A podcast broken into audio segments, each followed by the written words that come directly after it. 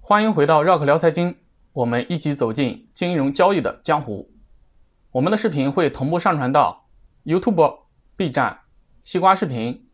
如果您是在 YouTube 上面观看我们的视频，请帮忙点击订阅；如果您是在 B 站上面观看视频，请帮忙点赞、投币、收藏，一键三连。首先说一下时间，今天是二零二零年五月二十五日，星期一。截止到五月二十日，美联储的资产负债表已经是七点零四万亿，这或许能够解释为什么近期美国的股市能够背离经济的基本面，然后不断的去一直上涨。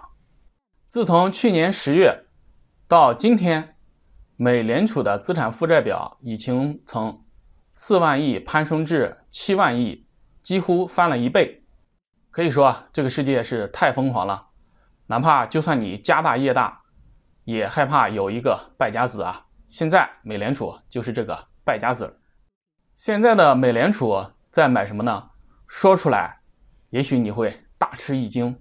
美联储现在授权代理公司贝莱德正在购买公司债 ETF，这里边啊到底有多少投资级的债券，又有多少垃圾债券，谁也说不清楚。只知道上周啊美联储的购买数字是三千六百亿美元，而现在这一个数字啊是七千八百亿美元。美联储啊在如此短的时间内购买了这么多的公司债 ETF，破坏了公司债的价格发现功能，使得公司啊以更高的价格去发行债券，然后使用这部分钱来回购公司的股票。使得股市产生了新的泡沫，美股啊不断的被推高，这就是近期做空的投资者亏损的原因了。只要美联储没有停止托市，那么我们就不能与它为敌。可以说，接下来的美股投资，接下来的美股投资需要谨记一句话：重个股轻大盘。前期涨了很大幅度的科技股，有可能是近期抛售的对象。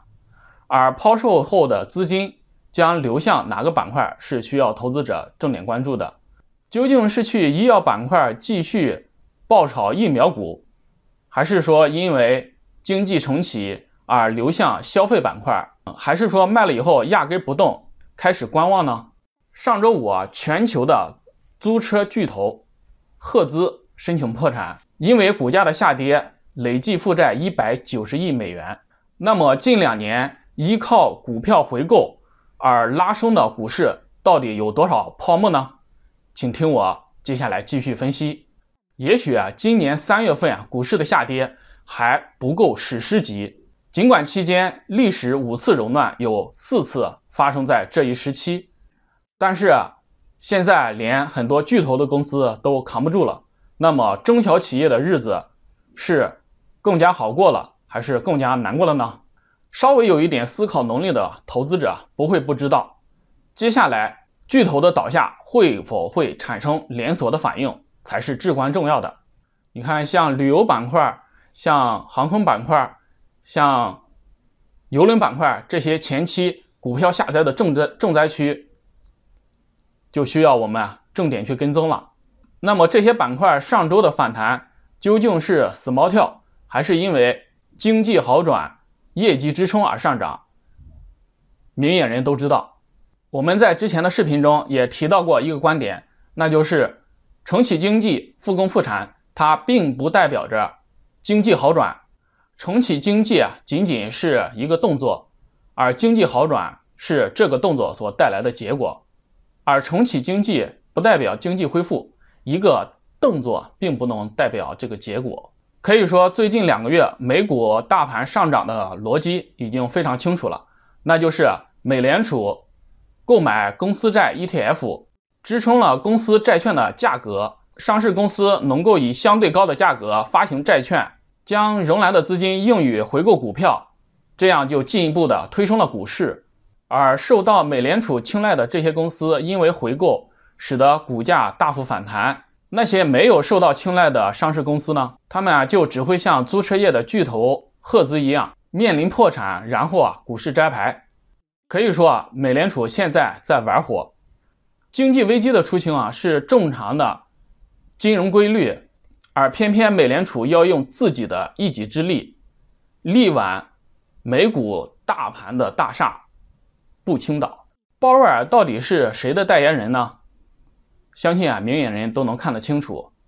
美联储已经失去了它的独立性，那么下一步美元的信用啊就会产生危机。为了川黄的连任，不得不说，美联储已经绑架了。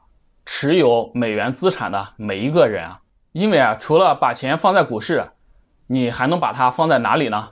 可以说，明眼人都能看得清楚的局势，而你非要掩耳盗铃，认为啊，股市在牛市，甚至牛市才刚刚开始，那么就少拿一点资金来玩，让你不要用全部的身价去赌。也许这就是我们的视频给你最大的帮助，让你不要赌上全部的身家。而美联储最终将自食恶果。上周以美元计价的黄金金价创近八年来的新高，白银也有可能再度爆发。黄金价格在触及一七六五美元每盎司的时候开始回落。呃，上周内啊经历了两次的下跌，最终周线是收平。白银也上破十七美元的关键关口，最高触及十七点六美元每盎司。上周石油的价格。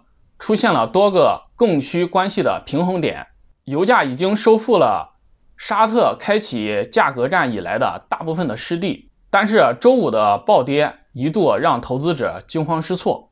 周五亚盘时间，原油价格暴跌百分之九，原油的复苏之路注定难平坦。